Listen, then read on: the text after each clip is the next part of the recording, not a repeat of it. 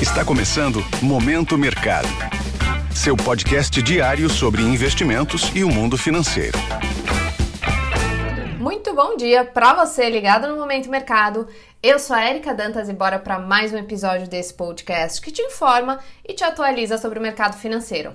Hoje eu vou falar sobre o fechamento do dia 29 de maio, segunda-feira.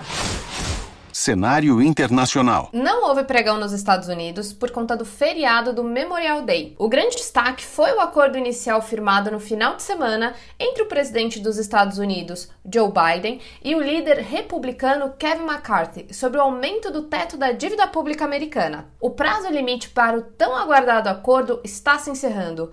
O Tesouro Americano calcula que o governo ficaria sem verba para honrar seus compromissos após o dia 5 de junho. Caso isso ocorra, o governo não pode mais mais emitir dívida para se financiar e aumenta o risco de calote. Vale lembrar que hoje o teto é de cerca de 31 trilhões de dólares e praticamente já foi alcançado. O acordo que limita os gastos e aumenta o teto por mais dois anos passará por aprovação no Congresso, mas a expectativa é que a proposta seja aprovada. O índice DXY, que mede a variação do dólar ante uma cesta de moedas fortes, avançou 0,07%.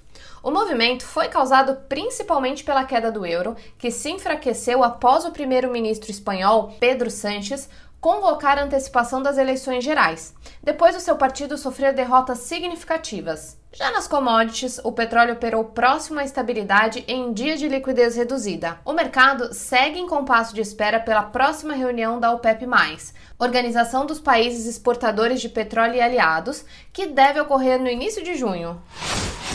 Cenário nacional. Com o mercado americano fechado, o dia foi de negociações limitadas.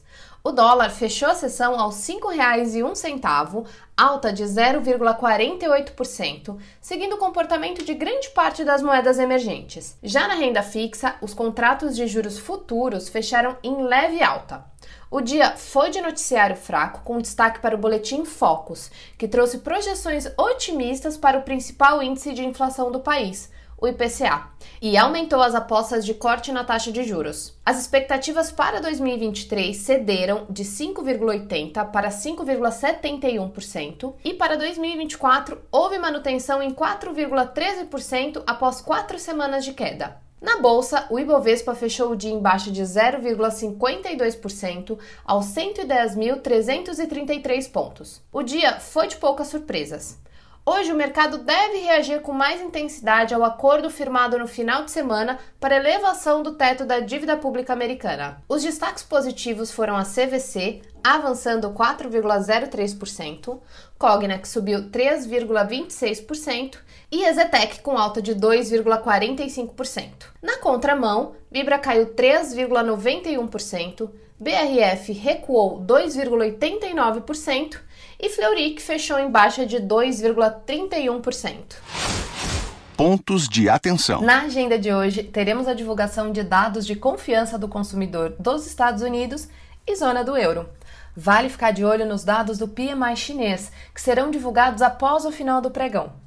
Por aqui, teremos o IGPM de maio. A expectativa do mercado é de queda de 0,45%. Sobre os mercados, a maioria das bolsas asiáticas fecharam no positivo em reação ao acordo sobre o teto da dívida pública americana. Em Wall Street, a volta do feriado promete. Os futuros abriram o dia em alta, o que já era esperado, já que os agentes aguardavam o um acordo.